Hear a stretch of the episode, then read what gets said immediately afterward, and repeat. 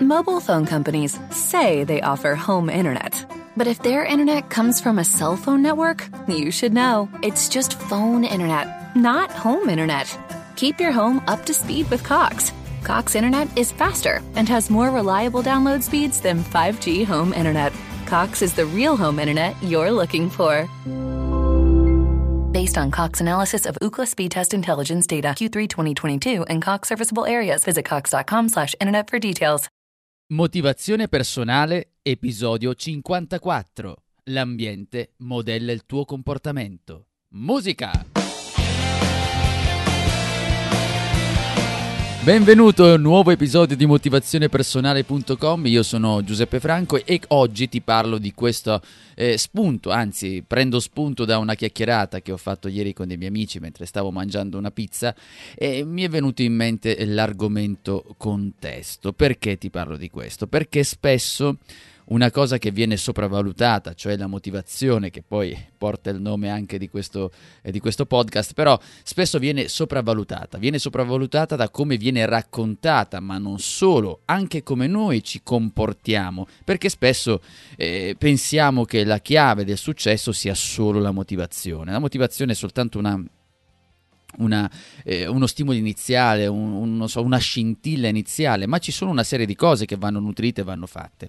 In questo episodio voglio parlare proprio di quei casi in cui ci diamo delle colpe, cioè incol- ci incolpiamo per i nostri fallimenti nella vita, di non essere abbastanza motivati e di non avere questa, appunto, questa motivazione per fare le cose. Ma non è sempre così soprattutto perché magari veniamo anche influenzati da quello che ascoltiamo, perché ci viene detto che le persone successo, di successo eh, hanno una certa determinazione, sono spinti da una grinta. Vero, non sto dicendo che questo sia falso, ma non è sempre così. D'altro canto, questa non è una cosa che uno spunto che mi viene così perché ieri stavo parlando, ma ho pensato a tutti alcuni libri che poi adesso sono andato a prendere a mettere insieme e poi ti darò comunque ti scriverò tutti i link in descrizione. La mia valutazione parte dal fatto che se noi osserviamo come si è eh, evoluta la storia dell'umanità, come si sono mosse le persone, di come eh, si evolvono alcuni popoli e come magari eh, ci siano del, delle azioni che vengono fatte, delle volte neanche in modo consapevole, e vengono fatte per come e dove vivono, cioè per il contesto. Il contesto influenza, l'ambiente cambia un sacco di cose, cambia il nostro modo di agire, di comportarci, per cui in questi ambienti non c'è un passaggio obbligato dalla motivazione. Questo però eh, cerchiamo adesso di metterlo insieme come solito fare con de- delle ricerche, degli spunti, delle, delle, notizie che tu puoi anche andare a verificare per vedere insomma eh, se per, per approfondire rispetto a quello che ti dico io. Innanzitutto parto da una ricerca di, di, un esperto di longevità, si dovrebbe pronunciare Dan Buettner, Buettner. comunque il libro, lui è stato, è, è stato, un autore bestseller sul New York Times e il suo libro, che poi ti cito nelle, nei link in descrizione, è, c'è stata una sorta di spedizione che lui ha fatto per cercare di capire qual era il segreto, quali erano gli elementi, quali erano le abitudini che portavano alcune persone a vivere di più. Per cui lui si è spostato e ha tirato fuori questa ricerca dove eh, indica cinque zone come le zone blu, le chiama proprio nel libro. Queste zone blu si è spostato in Grecia, in Giappone, in Sardegna, addirittura in Italia, in California, ha segnalato queste zone blu che lui tra l'altro indica con diversi esempi all'interno del libro e parla praticamente che alcune abitudini, alcuni contesti hanno in qualche maniera influenzato la longevità delle persone. E allora questo che cosa ci porta a pensare? Cosa porta a pensare in quello che ti sto dicendo io? L'ambiente modella assolutamente il comportamento e le nostre azioni. Da queste ricerche che io ho letto, ti metto insieme adesso in questo episodio mi sono segnato, sto andando a vedere in questo istante, ok, quattro eh, punti che hanno in qualche maniera influenzato anche il loro modo di agire, senza passare da una motivazione come la vediamo noi, di come la intendiamo noi, che ribadisco il concetto, è fondamentale, ci mancherebbe, ma non è solo quella. Il primo elemento che mi sono segnato è la progettazione del nostro ambiente, cioè l'ambiente in cui viviamo. Da queste ricerche viene fuori che ad esempio, alcune persone che vivevano in alcune strutture e progettate in una certa maniera, nel bene o nel male, hanno comunque aiutato ad avere, ad avere una vita sana, una vita migliore, una vita ottimale. Ad esempio, quando si parla eh, della Sardegna, ci sono alcune zone dove vengono indicate le case verticali, cioè le case che ti danno la possibilità, o almeno sei costretto a quel punto perché dici magari su due piani devi utilizzare le scale, però questo passaggio di andare su e giù dalle scale in qualche maniera ti obbliga, più che avere una motivazione specifica, ti obbliga ad utilizzare le scale. Quindi questo utilizzare le scale se lo proietti lungo tanti anni, lungo il corso della vita, questo favorisce, ha favorito la longevità perché ha, dato, ha creato comunque un maggiore esercizio fisico, quasi costretti dal contesto, anzi non togliamo il, ca- il quasi, e costretti dal contesto. Se ci spostiamo in Giappone, ad esempio, a Okinawa, dove addirittura viene riportato che ci sono, eh, rispetto, fa un confronto rispetto eh, all'italiano, sì, all'americano medio, dove si riportano sette anni in più di vita. Questo perché? Perché quanto pare, come vengono costruite alcune case, loro, loro camere, le, nelle loro camere c'è una certa difficoltà ad accedere a raggiungere le sedie per come sono organizzate. E quindi questo disagio, se ci pensi, alla fine questo piccolo disagio, oddio piccolo, poi dipende da uno come veda questa cosa, però questo piccolo eh, disagio ha portato le persone a non doversi sedere o perlomeno dover camminare di più, eh, non devono praticamente devono stare, magari si devono sedere a terra, cioè questo disagio ha portato loro a dover camminare di più, a spostarsi, a non stare sempre in una posizione comoda.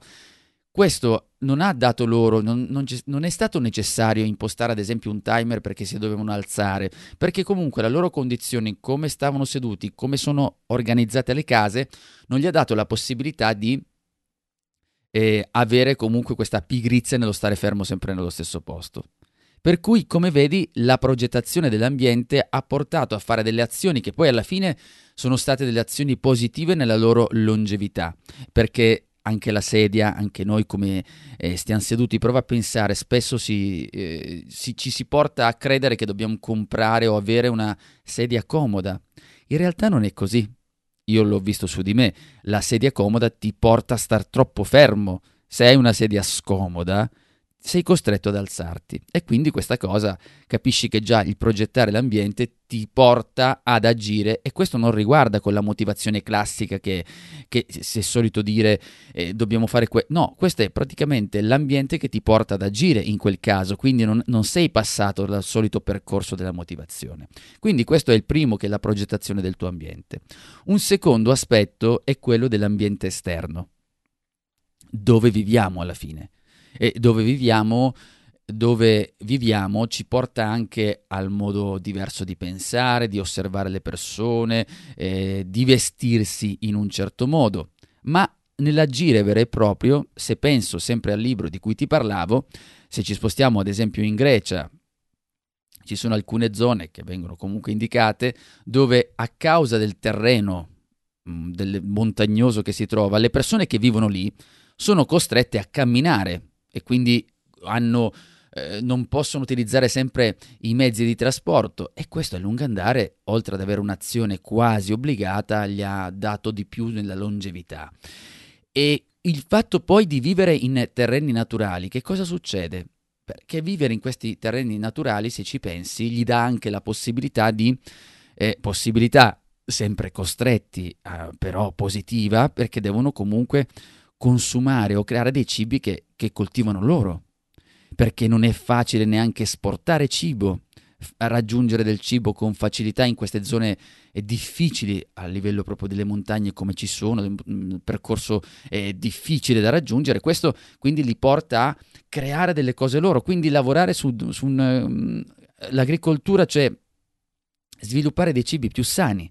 E questo chiaramente li ha portati ad agire una forza di volontà per il mangiar sano, ma è quasi portato, anzi, ripeto, togliamo il quasi, è portato assolutamente dall'ambiente. Ma in questo voglio portarti anche un altro esempio, sempre di un libro eh, di Diamond, che è, libro, è stato un libro tra l'altro pluripremiato che ha fatto questo antropologo Diamond, ha fatto una ricerca sulle proprio geograficamente delle, dell'America, quell'America del Nord, America del Sud. E quello che ha potuto notare, si vede poi in questo libro, proprio la posizione geografica della longitudine, se sei vicino, lontano, a livello proprio geografico, il clima dove, sei, dove hai vissuto, il clima dove ti trovi, ha favorito in alcune zone l'agricoltura e in altre meno. E perché cosa è successo poi alla fine? Cosa ha portato ad agire le persone in una certa maniera? È stato che le persone che vivevano in certe condizioni climatiche, la quantità di luce, le precipitazioni, i cambiamenti stagionali, ha fatto loro, portato loro per la sopravvivenza a pensare ed ad organizzarsi, a coltivare alcuni cibi in una certa maniera e a coltivare in un'altra, perché erano costretti proprio dall'ambiente in cui vivevano. Quindi questi fattori hanno permesso a alcuni agricoltori in Europa, dice poi parla dell'Asia, a muoversi meglio rispetto ad altri, perché il clima gli ha dato questo clima che inizialmente era il disagio che noi possiamo vedere, ma li ha anche favoriti li ha favoriti perché loro hanno dovuto trovare per sopravvivenza una soluzione a raggiungere un dato obiettivo di sopravvivenza che era quello di mangiare, che è l'elemento primordiale per cui ci muoviamo e quindi l'ambiente anche in questo caso ha modellato il comportamento senza un ausilio della motivazione. Un terzo elemento sono gli oggetti che usiamo. Sì, gli oggetti, gli oggetti hanno una certa importanza nel nostro modo di agire e di comportarci. Parto subito eh, citando una cosa che poi la vedo molto vicina a me perché la sto testando e tarando sulla mia vita, che è l'uso del telefonino.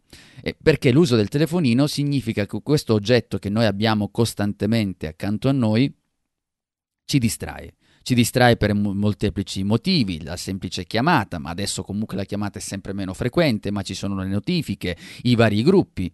Eh, ti basti pensare che altre ricerche, per esempio, ci sono delle persone che lavorano, degli ingegneri che lavorano soltanto a progettare una notifica particolare all'interno del telefonino per farti rimanere sempre attaccato a questo schermo. E che cosa succede in quel momento? Che noi se siamo circondati da questi oggetti in pompa magna, nel senso che non disattiviamo le notifiche, lo lasciamo così com'è, ci distrae, sottrae un sacco di, di tempo. Quindi eh, questi oggetti non ci tengono lontano magari da, da abitudini sane, ci sottraggono del tempo.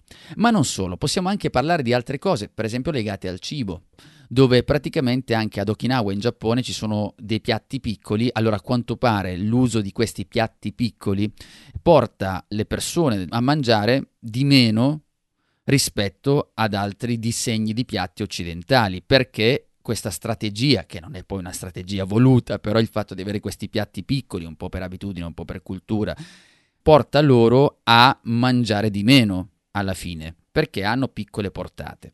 In ogni caso rimane però una costante se ci pensi. Io prima ho iniziato parlando degli telefonini e lì è un oggetto che ci può dare in qualche maniera eh, fastidio, che ci può allontanare da un'azione che vogliamo fare. Ci sono un sacco di cose, quindi anche gli oggetti influenzano le nostre azioni. Se io sono concentrato, sto scrivendo, devo fare qualcosa, devo preparare un video, devo preparare un podcast e ho il telefonino che costantemente mi sta eh, rompendo le scatole, è chiaro che la mia motivazione, anche se l'avessi dopo un po', svanisce perché quel minimo di concentrazione iniziale sfuma.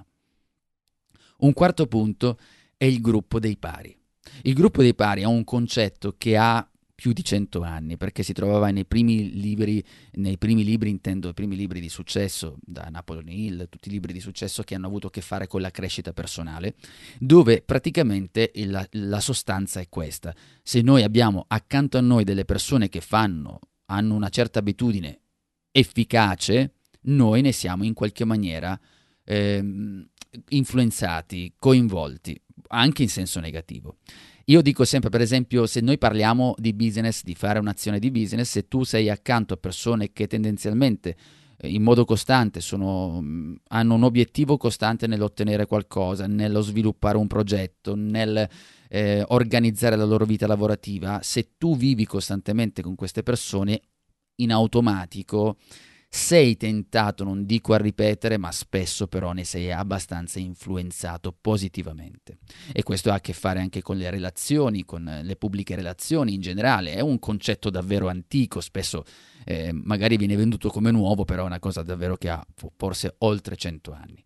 E se pensi anche alla palestra, il fatto di eh, frequentare persone che vanno in palestra, non è detto che tu eh, riesca a essere coinvolto da loro, però se sei in un gruppo di 10 persone che tutti fanno una vita, vanno in palestra, tu in qualche maniera ne sei influenzato. Può darsi che tu sei uno di quelli e dici no, io non ci vado, va bene, ma quelli sono i casi, ma in generale c'è questa influenza.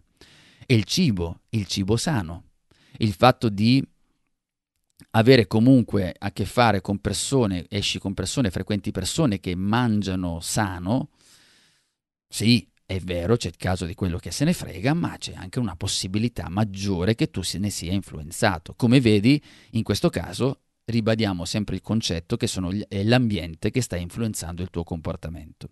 A questo ti riporto una ricerca di Nicolas Christakis, dove, mm, o Christakis, vabbè, insomma, poi ti lascio comunque sempre il link, che ha dimostrato addirittura che se i tuoi tre migliori amici sono obesi, c'è anche una probabilità del 57% di diventare anche obeso. Ovviamente le ricerche come al solito vanno prese con le pinze perché sono su numeri, sono su campioni diversi, in questo caso non stiamo parlando di campioni italiani, però questo dà un'indicazione di come il gruppo dei pari sia influente. Detto in parole povere, se tu frequenti una persona o delle persone che non fanno altro che lamentarsi ogni giorno, mm, è difficile che la tua motivazione emerga, o perlomeno devi fare uno sforzo triplo se non quadruplo delle azioni da compiere o da fare. In tutto questo, quindi, quali sono le cose che possiamo fare noi per poter agire, per poter dare un supporto alla nostra motivazione? Perché la motivazione, come in più occasioni ho detto, come c'è anche un episodio dove parlo di inerzia della motivazione, ci sono due strategie che mi vengono che puoi utilizzare e che generalmente consiglio anche ai miei clienti quando bisogna comunicare, fare un progetto di comunicazione, eccetera. Una prima strategia è quella di seguire il flusso e migliorare l'ambiente. Che cosa significa? Io ai miei clienti, per esempio, che devo dare un suggerimento per fare qualcosa, che devono comunicare, devono eh, muoversi in una certa maniera, cerco sempre di fare un'analisi delle loro abitudini. Nel senso che noi se dobbiamo uh, in questo momento aggiungere qualcosa a quello che stiamo facendo viene difficile, ma se noi invece analizziamo il flusso della nostra giornata e cerchiamo di aggiungere un piccolo elemento a questo flusso che noi stiamo cercando di fare durante il giorno, chiaramente è più facile per noi perché possiamo modificare l'ambiente in modo propositivo, l'ambiente sia interno che esterno. Che cosa sto dicendo in pratica? Se io organizzo il mio spazio che mi porti a fare delle determinate azioni, per esempio studiando le abitudini, posso pensare che se devo studiare uno strumento musicale, avere qualcosa davanti a me, se io metto questo strumento davanti ai miei occhi durante la giornata nel percorso che faccio, è più facile perché non c'è un attrito, lo devo andare a cercare da qualche parte. Ce l'ho lì vicino, ce l'ho lì a portata. La palestra, ad esempio, se tu ti devi iscrivere in palestra, non ci vuoi andare, non lo sai, sei pigro, tutte quelle cose lì. È un passaggio molto faticoso all'inizio, però d'altro canto se tu invece di iscriverti alla palestra fuori strada, ti iscrivi nella palestra lungo la strada che già fai per andare e tornare dal lavoro, non dico che sia miracoloso, però ti dà un elemento in più per frequentarlo rispetto a quello di dover cambiare strada e di dover creare un maggiore attrito alle azioni che devi compiere. Se vuoi mangiare, ad esempio, sano e man- devi mangiare più frutta, per dire, che è uno dei consigli che viene sempre dato. Benissimo, metti questa frutta bene in vista in cucina perché di lì ci passi e la metti bene in vista, non nascosta. Per cui questo ti dà una fa- una, un elemento in più. Se io devo, eh, per esempio, registrare qualcosa e dico devo in questo caso faccio l'esempio a chi si occupa che so che mi segue anche gente che fa dei podcast dico bene allora eh, tu durante la giornata c'è un momento in cui magari puoi accendere il telefonino e registrare qualcosa perché sei nel tuo percorso della giornata. Se invece devi pensare che devi fermarti, devi avviare un microfono, devi fare un'altra chiaro che stai creando maggiore attrito e quindi questo non ti dà la possibilità di avviare un'azione. Per questo dico, in quel caso, se riusciamo ad inserire nell'ambiente delle nostre abitudini, questo facilita, facilita anche la nostra motivazione che poi va comunque curata e coltivata giorno dopo giorno. La seconda strategia che ti dico è invece di, del, dell'effetto contrario, o meglio, come posso fare a rendere difficili le cose negative? Se io mi rendo conto che, ti porto il mio esempio, i dolci, per dire, li allontano, li tengo lontani, non li tengo davanti ai miei occhi, perché se io ho qui sulla mia destra, adesso qui nel banco dove sto registrando col mio microfono, avessi dei dolci, avessi una cioccolata, se ce l'ho qui a portata, è chiaro che la faccio fuori come un mago in un attimo. Se invece la tengo lontano, se non ce l'ho in, a vista, mangio di meno. Ma non solo, per esempio, eh, io ho utilizzato questa cosa sulla frutta secca, mangio un sacco di frutta secca, ma se ce l'ho sgusciata, eh, me ne mangio di più, se invece devo andare, devo alzarmi, ho messo, ho trovato delle situazioni, la metto lontano da me, devo arrivare, devo... quindi fatto, quel fatto di sgusciarla mi, mi, fa ovviamente crea un attrito e quindi mi rende, quindi mi rende questa cosa un po' più difficile eh, da raggiungere. Oppure posso, ad esempio, posso utilizzare dei software che mi evitano di controllare le notifiche del telefonino, magari quando sono su internet che non mi facciano andare su, ah, sui social media costantemente. Questo che cos'è che fa? Nel mio flusso della giornata allontano queste cose negative perché mi portano fuori strada. Anche il discorso, per esempio, di alcune tecniche degli oggetti, prima abbiamo parlato degli oggetti par- citando eh, il Giappone, dicevamo di questi piatti piccoli, ma c'è anche una eh, ricerca della Cornell University che addirittura ha rilevato questa cosa particolare, il fatto che se mangiamo, eh, per esempio ci sono, hanno fatto delle persone, gli hanno dato dei piatti più grandi, però le porzioni rimanevano piccole, però l'imp- l'impressione di aver visto questo piatto più grande, però il contenuto rimaneva lo stesso, facendo il confronto con lo stesso contenuto con piatti più piccoli, quelli che avevano il piatto più grande avevano questa impressione di aver mangiato di più e quindi si fermavano prima.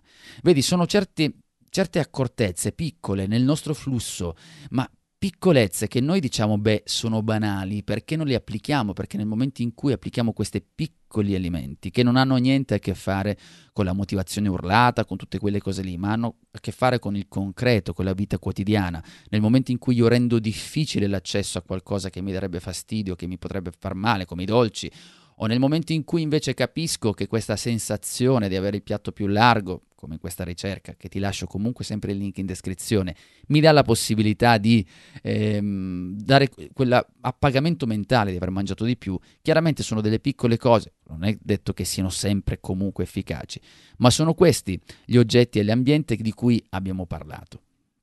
Per cui, riepilogando in tutto ciò, siamo partiti da un'analisi del perché ci sono delle, delle cose o delle cause o se vuoi alcune circostanze in cui l'ambiente governa la nostra motivazione. Il primo abbiamo visto la progettazione dell'ambiente riportando una serie di esempi. Il secondo è l'ambiente esterno parlando del territorio, come non dando la possibilità di poter raggiungere alcune zone ci costringe a raggiungere alcune zone con i mezzi, ci costringe a muoverci insomma a piedi e gli oggetti che usiamo, che ci girano attorno, dal telefonino ad altre cose che possono darci fastidio o possono influenzarci positivamente. Il gruppo dei pari, cioè avere accanto persone che fanno una cosa efficace che tu vuoi raggiungere oppure come ci possa essere l'effetto negativo quando abbiamo persone lamentose come invece rallentiamo il tutto e a questo abbiamo convogliato due strategie che la prima è quella di seguire il flusso e, e, quindi capire come possiamo migliorare il nostro ambiente, seguire il flusso perché se noi seguiamo il nostro flusso delle abitudini che già facciamo dobbiamo inserire un qualcosa, quando ti parlavo ad esempio del, eh, di scegliere per esempio la palestra nella stessa strada in cui ti stai muovendo e questo però devi sempre fare un'analisi di quelle che sono già le tue abitudini quotidiane che già sono messe in automatico nella tua mente, così sforzi di meno, hai meno attrito e quindi agisci. Secondo punto è quello di utilizzare sempre questo percorso per rendere difficili le cose negative. Significa le cose che potrebbero farti male, abbiamo fatto l'esempio dei cibi, ma se, sta- se crei un percorso più difficile da raggiungere, non dico che sia sempre comunque la risposta definitiva, però aiuta molto a, ad accedere a questi aspetti e quindi la motivazione in questo caso ad allontanarsi, a dimagrire, a tutte quelle cose lì, arriva, arriva da come noi stiamo cercando di, di rendere più il disagio che ci porta invece ad agire. E questo lo ritrovi in tutti gli esempi che abbiamo fatto finora. Fermo, fermo, fermo, fermo, dove stai andando? Ti è piaciuto questo podcast e lo hai apprezzato? Allora lascia una recensione a 5, 6, 7, 8 stelle se riesci. Se hai già lasciato una recensione al limite lo condividi, ne parli con i tuoi amici, insomma mi aiuti a farlo conoscere. Mobile phone companies say they offer home internet. But if their internet comes from a cell phone network, you should know. It's just phone internet, not home internet. Keep your home up to speed with Cox. Cox Internet is faster and has more reliable download speeds than 5G home internet. Cox is the real home internet you're looking for. Based on Cox analysis of Ookla speed test intelligence data Q3 2022 and Cox serviceable areas, visit cox.com/internet for details.